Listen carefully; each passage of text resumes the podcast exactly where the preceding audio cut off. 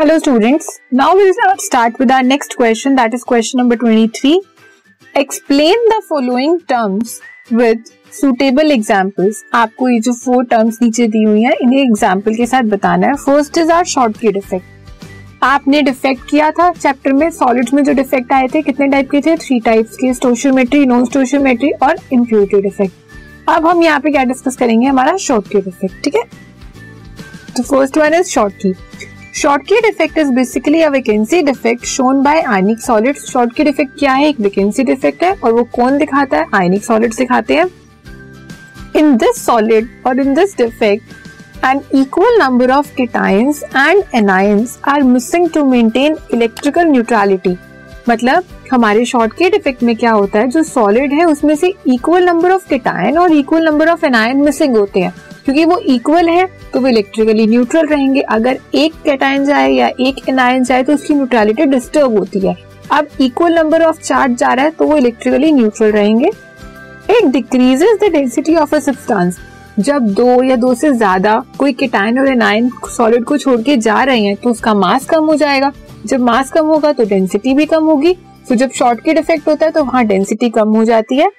Significant number of Schottky defect is present in ionic solid जो हमारे आयनिक solid होते हैं, उसमें आपको प्रॉपरली दिखता है कि हाँ इसमें शॉर्टकट इफ़ेक्ट है। मतलब उसकी डेंसिटी एक्चुअल कम होती है जब उसमें डिफेक्ट आ जाता है। ठीक है? Example in NaCl there are approximately 106 Schottky pairs per centimeter cube at room temperature. इतने Schottky defects आते हैं NaCl में। Ionic substance containing similar size of cation and anion show this type of defect. वो ionic crystals जिसमें cation और anion का जो size होता है वो ऑलमोस्ट सिमिलर होता है। ज़्यादातर उस तरह के सॉलिड्स हमें क्या दिखाते हैं? Schottky defect example NaCl, KCl, AgBr and etcetera ठीक है तो ये थे हमारे शॉर्ट की डिफेक्ट अब हम देखते हैं Frenkel defect Ionic solids containing large differences in the size of ion show this type of defect. Frenkel defect जो है, वो भी आयनिक सॉलिड्स में लगता है, लेकिन इसमें क्या होता है? हमारे केटायन और एनायन के साइज़ में बहुत ज़्यादा डिफरेंस होता है। जो हमारा केटायन होता है, वो छोटे साइज़ का होता है और जो एनायन होता है, वो बड़े साइज़ का होता है।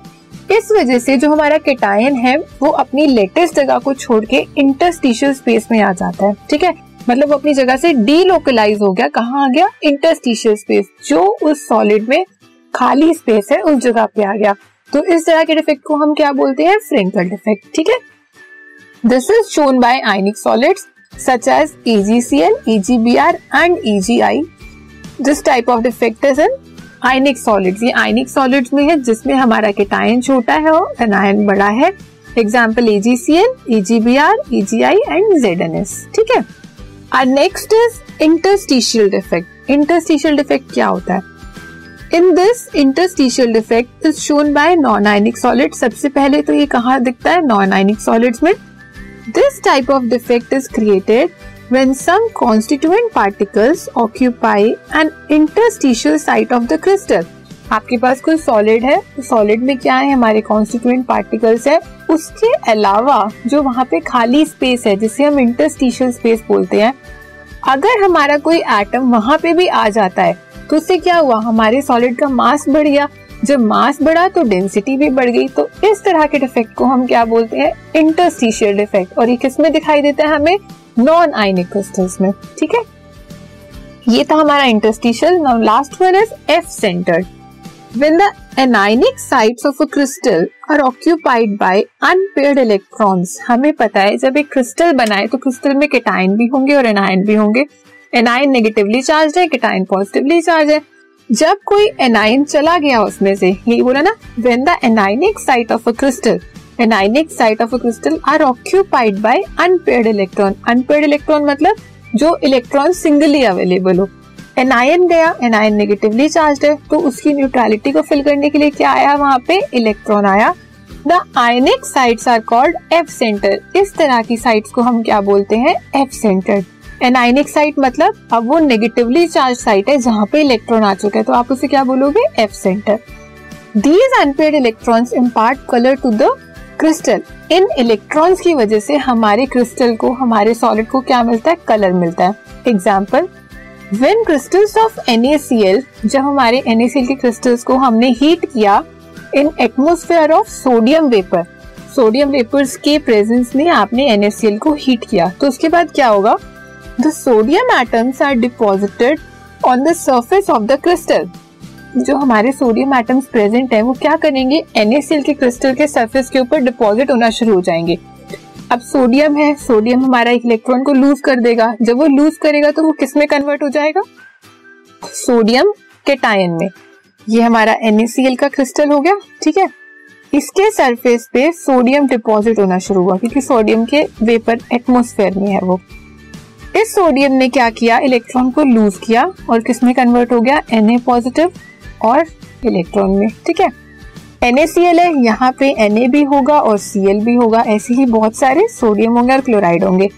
अब ये जो Na पॉजिटिव है, ये इस Cl नेगेटिव के साथ मिलके क्या बना देगा? NaCl ये Cl तो बाहर आ गया। यहाँ पे वैकेंसी क्रिएट होगी। अब इस वैकेंसी को कौन फिल करेगा? ये इलेक्ट्रॉन सो ये वाला इलेक्ट्रॉन कौन सा हो गया? एफ़ सेंटर यही है ना? The chloride ions diffuse from the crystal to its surface crystal में से वो सरफेस पे आ गए and combine with N atoms इस एन एटम्स के साथ वो कंबाइन कर गया फॉर्मिंग NaCl NaCl बना लिया. During this process the Na atoms on the surface of the crystal lose electrons Na ने इलेक्ट्रॉन लूज किया. These release electrons diffuse into the crystal crystal में आ गए and occupy the vacant anionic sites और उसने कौन सी side को ऑक्यूपाई कर लिया? एनाइनिक साइड को. क्रिएटिंग एफ़ सेंटर इस तरह से हमारा कौन सा इफ़ेक्ट आ गया एफ़ सेंटर ठीक है?